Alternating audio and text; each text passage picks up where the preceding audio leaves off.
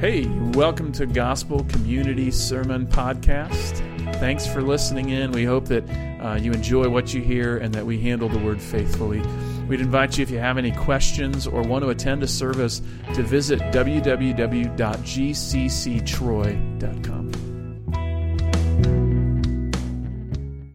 There's an author by the name of Mike Cosper, and he tells the story about how he uh, attended uh, the Church of the Holy Sepulchre in Jerusalem. And if you're not familiar with it, the Church of the Holy Sepulchre is this place that is recognized by many to be the place both of Jesus's crucifixion and also of the empty tomb. And so he's sitting back and kind of watching people as they approach these kind of supposed holy sites that are there.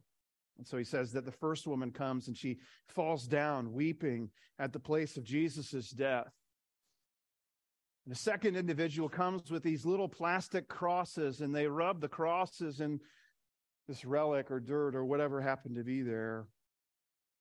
Finally, a third person comes up with their cell phone and starts taking selfies of themselves. It's a reminder to us that all of us have responses to the claims of Christ. All of us are living in response to this truth of the empty tomb. Some of us believe Jesus to be exactly what he said he was the Son of God sent for our deliverance from sins. And we believe that God sent Jesus for sacrificial death and powerful resurrection so that we too might be raised to new life. And some of us here, though, have, have so many questions. We, we remain somewhat removed from genuine faith because we just, there's too many, uh, you know, sticking points for us. And still, some of us are just angry about it. We're filled with animosity about this story of Jesus' resurrection, but all of us have to give an account for what is told to us here in John chapter 20. Every person who's ever walked the face of the earth will someday stand before a righteous and holy God and give an account for what they think happened here in this passage. And so we said it last week, we'll say it again this week. These two chapters, John 19 and 20, and the other accounts in the other gospels are the pinnacle of God's revelation, not just in the book of John, not just in the gospels, but the pinnacle of God's revelation of himself throughout the scriptures. It's here that we find the, the resolution to the story, which started in Genesis chapter 3, where men and women have sinned against God. It's here we see the forgiveness and grace of God in Jesus Christ. So we gather here together today to unpack this passage with so much hope and promise bound up in it. And here's what I suspect, I think we'll find in John chapter 20 our belief in Jesus' resurrection gives us true life. Our belief in Jesus' resurrection is the means by which God gives us life, life to spiritually dead men and women. That's what Paul said about us. You were dead in your transgressions and sins. And now God has given us new life in Jesus.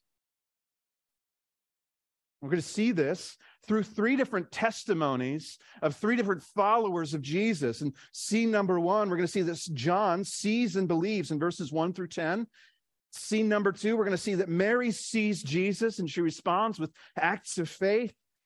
And then scene number three, that Thomas sees and believes in verses 19 through 29. And not to escape it ourselves, John's going to call us to believe in verses 29 through 31.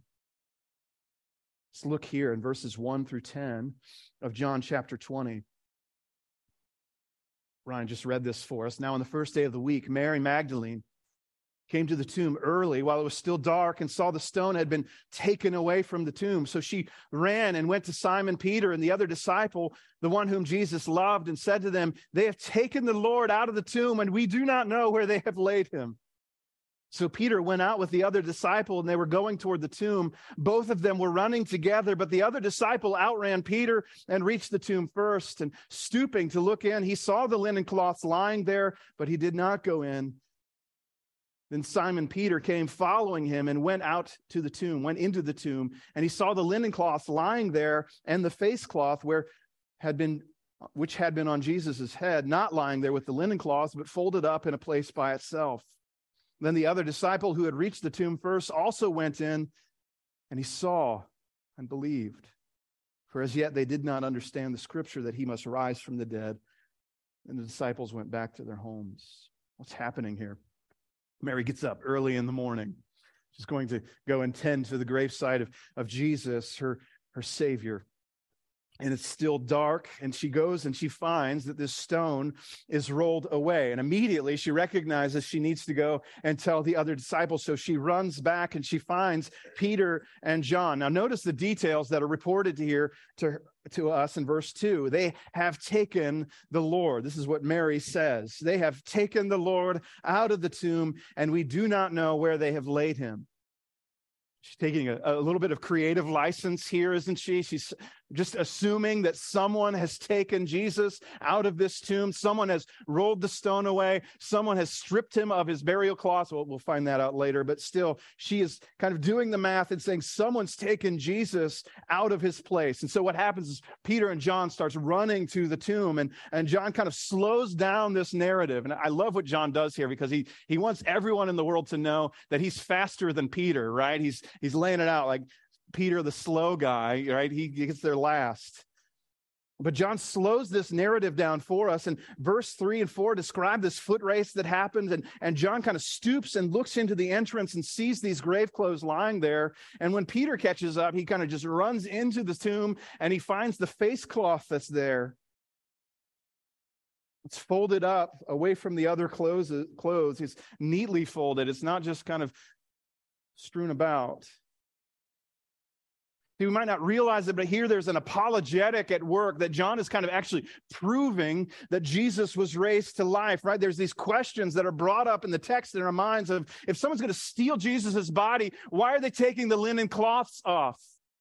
Why are they neatly folding the face cloth and laying it aside? And who rolled the stone away?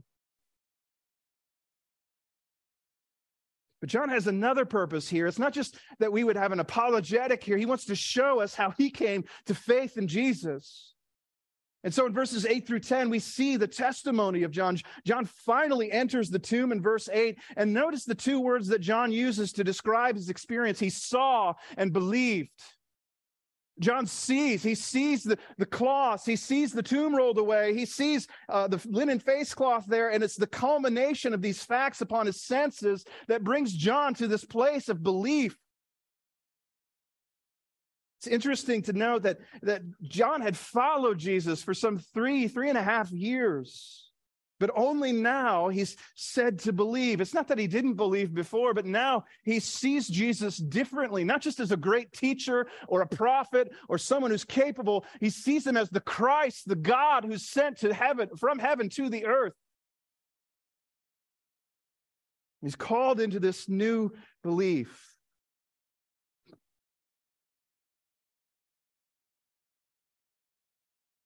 It's not just that we get a second scene. In verses 11 through 18, we get this picture of Mary seeing Jesus because Mary's left there at the tomb. Peter and John go back to their houses. Mary is left here. Look at verse 11. Mary stood weeping outside the tomb, and as she wept, she stooped to look into the tomb, and she saw two angels in white sitting where the body of Jesus had lain, one at the head and one at the feet. And they said to her, Woman, why are you weeping? She said to them, They've taken away my Lord, and I do not know where they have laid him. Having said this, she turned around and saw Jesus standing, but she did not know it was Jesus. Jesus said to her, Woman, why are you weeping? Whom are you seeking? Supposing him to be the gardener, she said to him, Sir, if you have carried him away, tell me where you have laid him, and I and I will take him away. Jesus said to her, Mary. She turned and said to him in Aramaic, Rabboni, which means teacher. And Jesus said to her, Do not cling to me, for I have not yet ascended to the Father, but go to my brothers and say to them, I am ascending to my Father and your Father, to my God and your God. And Mary Magdalene went and announced to the disciples, I have seen the Lord, and that he had said these things to her. Mary has all of this information at her disposal, right? She's seeing the empty tomb that John saw. She's talking with angels. She's actually seeing Jesus, but not recognizing him. Which, by the way, we have precedent for this, especially after Jesus' resurrection. If we were to look at Luke chapter 23, there's this story of, of Jesus walking along the, the road to Emmaus with these disciples that don't recognize him. And Luke 24 says this their eyes were kept from recognizing him. See, we see that there are times where we know the facts of the resurrection, but not understand their true meaning. We don't recognize Jesus for who he is. But finally, Mary recognizes Jesus and he sends her with this message in verses 16 through 18. Notice that Mary only recognizes Jesus when he says her name. It reminds us of John chapter 10, where Jesus is saying he's the good shepherd. He says, My sheep know my voice, and I call them by name. And so Mary's response means more than we might even think, right? He, she turns to him and says, Rabboni, right? Not just rabbi. D.A. Carson highlights that this probably means something more than he's just a teacher. In, in Hebrew literature, there was this, uh, this evidence that if someone were using this word, it's always used of God and it's never used of, of, a, of a human priest. And so Mary is actually affirming Jesus' lordship in this statement. So Mary seems to be using this word to designate that Jesus is Lord, is Lord. It's with the eyes of faith that lead us to see the difference between a gardener and the Lord Jesus Christ. Look what Jesus says to her in verse 17. He says, Do not cling to me, for I have not yet ascended to, to the Father. But go to my brothers and say to them, I am ascending to my Father and your Father, to my God and your God. Jesus is about to ascend into heaven. We read about this in the other gospel accounts where Jesus is, is blessing the disciples as he's raising up into heaven. But before he does this, notice he mentions it two times in these verses. He says, Don't cling to me. I, am going away soon. Right, don't get used to me being here. I have to ascend to be at the right hand of the Father that I, I can plead on your behalf before the throne of God. That's what John would write in First John chapter 2. If anyone sins, we have an advocate before the Holy One, Jesus Christ, the righteous. Notice what he says here. He says, he, he, defines their new relationship. He says, send this message to the disciples and highlight these things. First of all, go to my brothers. Just a few chapters ago in John 15, Jesus was t- talking to his disciples. He says, I no longer call you slaves, now I call you friends. And now he's no longer calling them friends, he's calling them brothers because now their status with God in heaven has been changed. And he goes on and he describes, I'm going to my God and your God, to my Father and your Father. No longer does Jesus have this unique relationship to the Father. Now he's inviting his disciples to also know them as Father, to know the Father as their God. There's a change of status that's here.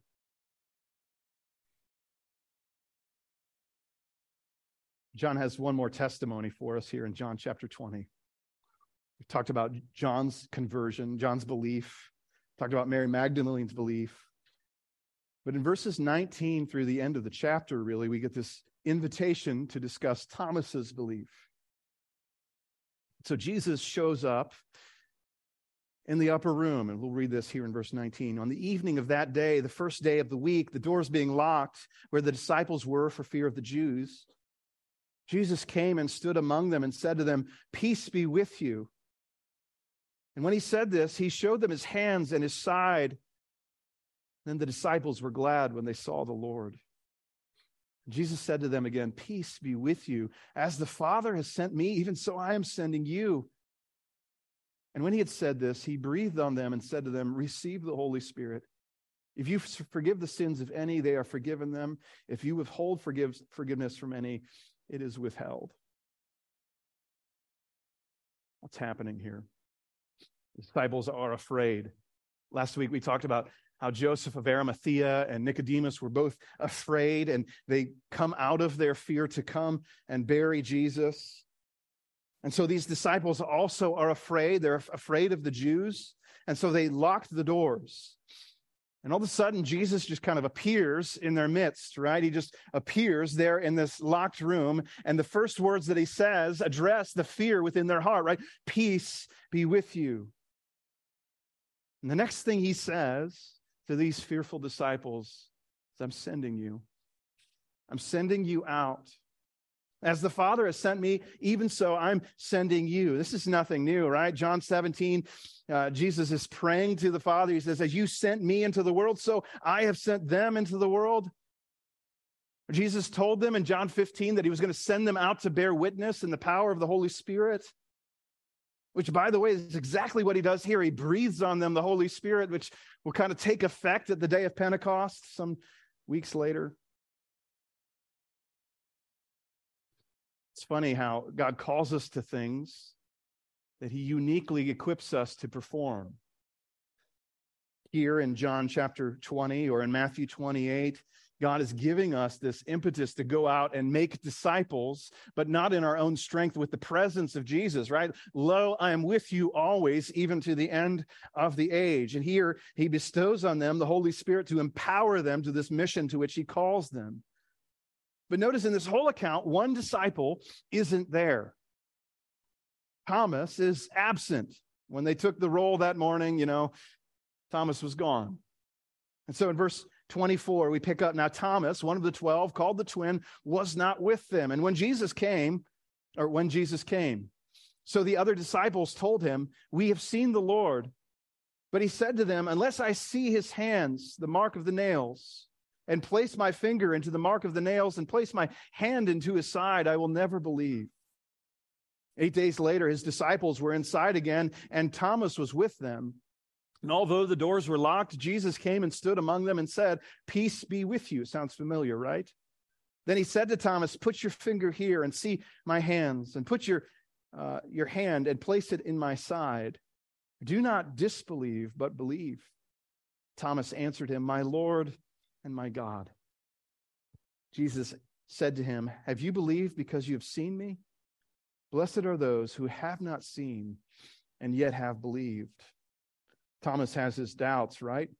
And in verse 25, he enumerates these things. Unless I, I see his hands, unless I see his pierced side, I, am not going to believe. And, and Thomas states these things that they require sight. He wants to see these things so that he might be brought to belief.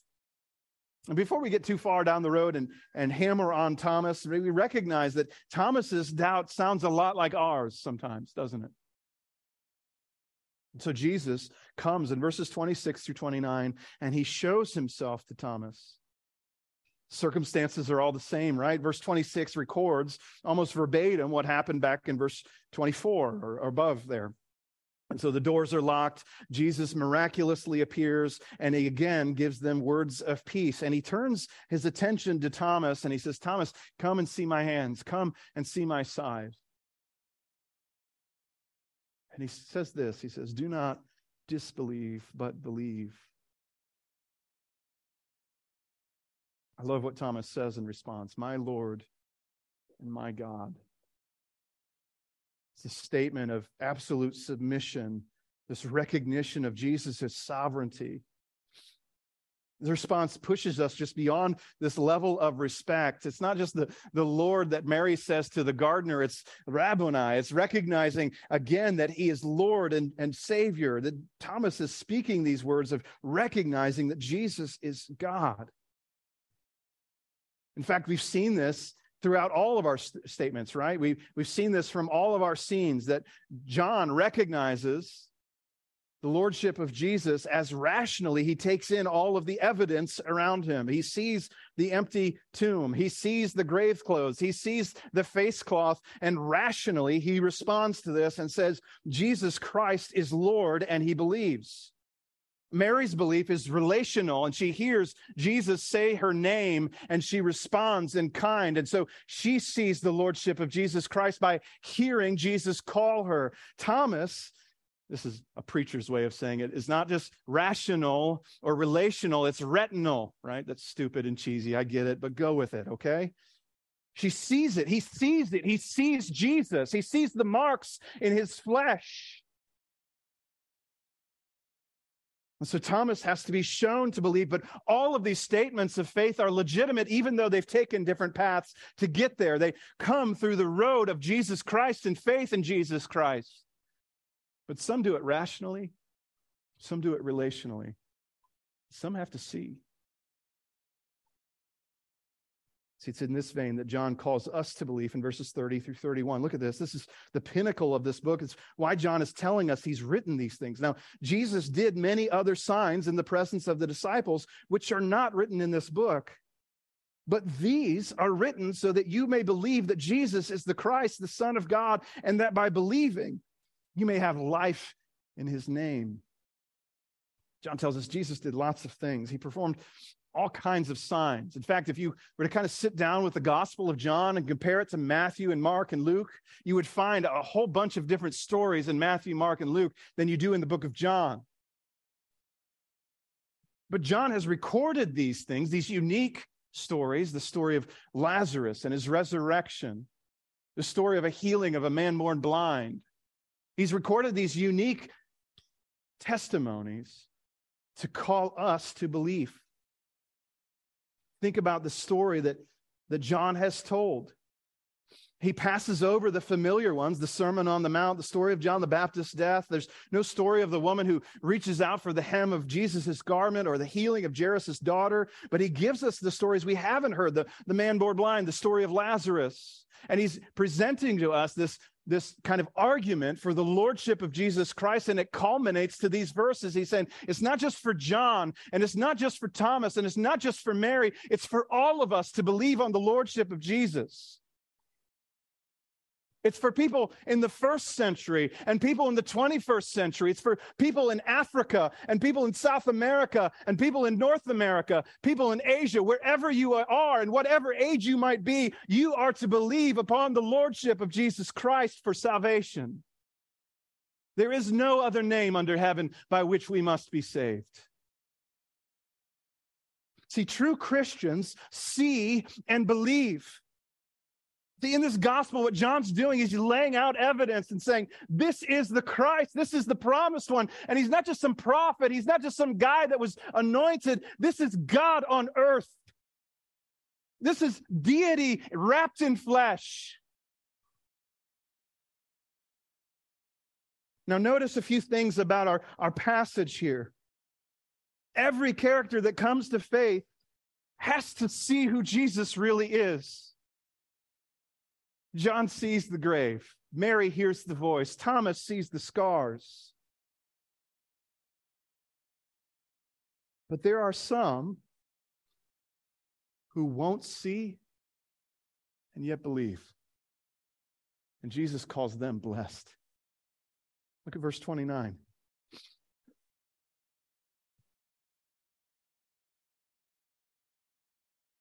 Excuse me, I said that wrong. Oh, no, I'm right. Sorry. Have you believed because you've seen me? Blessed are those who have not seen and yet have believed. None of us here have seen the empty grave the grave closed. None of us have heard audibly the voice of Jesus. None of us have seen his scars. But we're blessed to believe, aren't we? See, Jesus pronounces the state of blessing to those who, who believe without seeing. And really, what's happening is we're seeing through the eyes of our characters here this morning. We're seeing through the testimony of John. We're seeing Jesus through the testimony of Mary. We're seeing Jesus through the testimony of Thomas. We're taking their words and believing upon Jesus because of what they've said. See, the truth is this morning is that our belief brings life. And that's what John is telling us in verse 31. He says, These things are written so that you may believe that Jesus is the Christ, the Son of God, and that by believing you may have life in his name. Now, notice that this chapter starts off with renewed life, with resurrection, and it ends with the promise of resurrection and new life to us. It sounds so Pauline, doesn't it? It's what Robbie read in his testimony in Romans chapter 6. If we've been united with him in the likeness of his death, certainly we'll also be united with him in the resurrection, right? In fact, our life is connection with God the Father, as that Jesus has taken away our sting, we've taken away the, the sin in, uh, in death, He's reconnected us to the Father, and Jesus had told us that eternal life is knowing the only true God and Jesus Christ, whom He sent. Look at the message Jesus sends to His disciples with Mary in verse uh, 17. But go to my brothers and say to them, I'm ascending to my Father and your Father, to my God and your God. There's a renewal of relationship that's described here that is the essence of our life. Our life doesn't come from the good things we do. It's not about our baptism. It's not about our good week works. It's not about our, our law keeping. Our life is through Jesus Christ and the restored relationship we have with the Father.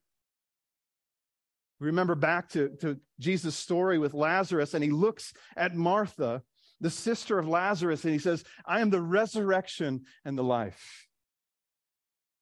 Whoever believes in me, though he die, yet shall he live. And he presses her. He says, Do you believe this? Jesus is pressing this issue that belief is life. The same Jesus who walked away from death, who left the grave close behind, is now giving us life through faith. And as the Holy Spirit indwells each believer, we too are given Jesus' resurrection power to live anew in the Spirit. You and I, if we have faith in Jesus Christ, are united with Christ. That's what Paul says in Romans 6 that if you've become united with him in the likeness of his death, you'll also be united with him in his resurrection from the dead. And so, as we're united to Christ, we have his resurrection power in us in the form of the Holy Spirit. That we can live out the, the commands and the, the things that he's called us to do.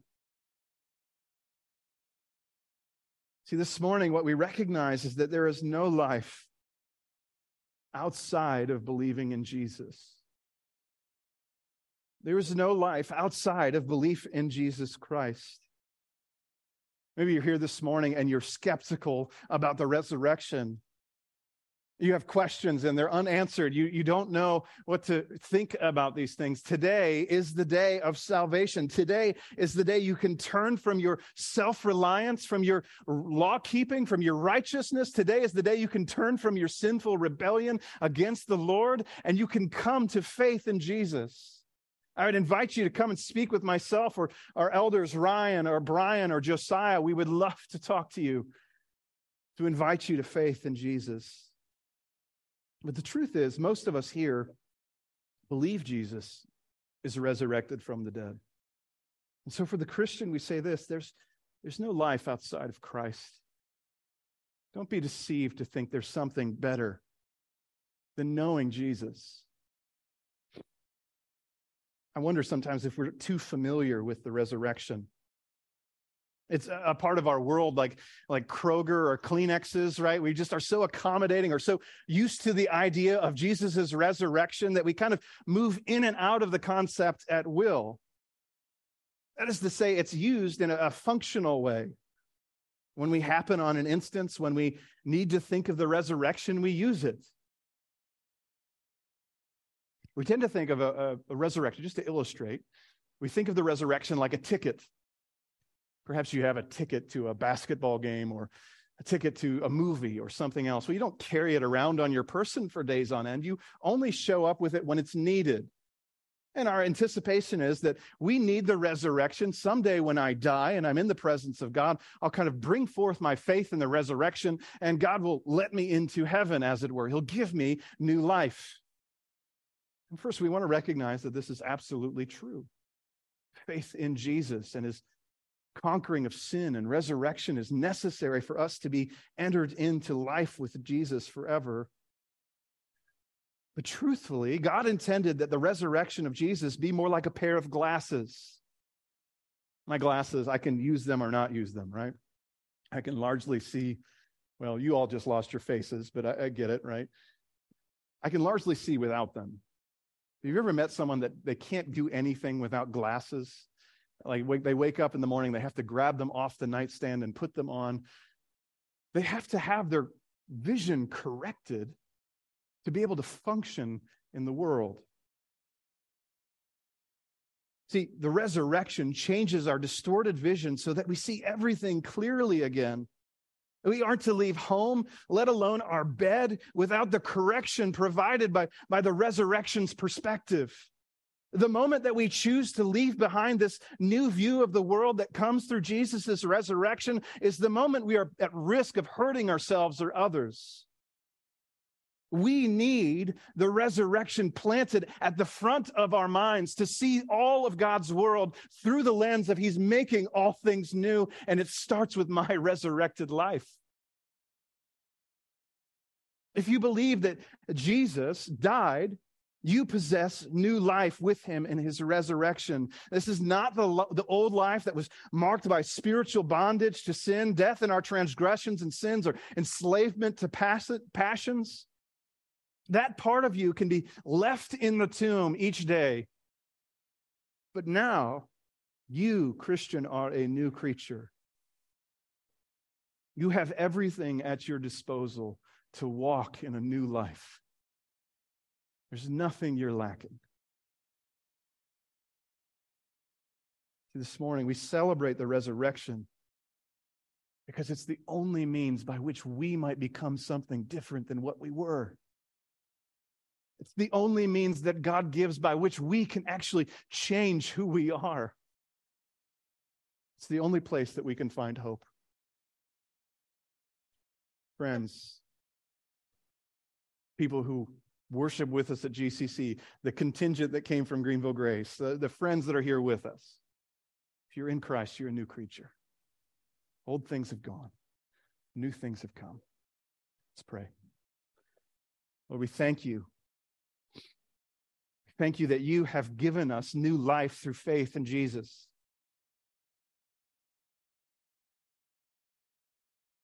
We thank you that now in the heavenly realms, we have an advocate before you, Jesus Christ the righteous. It's how we enter with confidence even now is based upon the blood of your own son, Jesus. Lord, we affirm that death no longer has sting, it no longer has victory because you have taken away sin. You've conquered sin and death in the resurrection of Jesus, and we thank you for it. Pray, Father, this morning, you would allow us who are, have, have faith in Jesus to be those who live in the newness of life that you've given us in Christ. Help us to put off the old patterns and help us to put on a life of submission to Jesus, you might be honored and glorified in us. Pray these things in Jesus' name. Amen.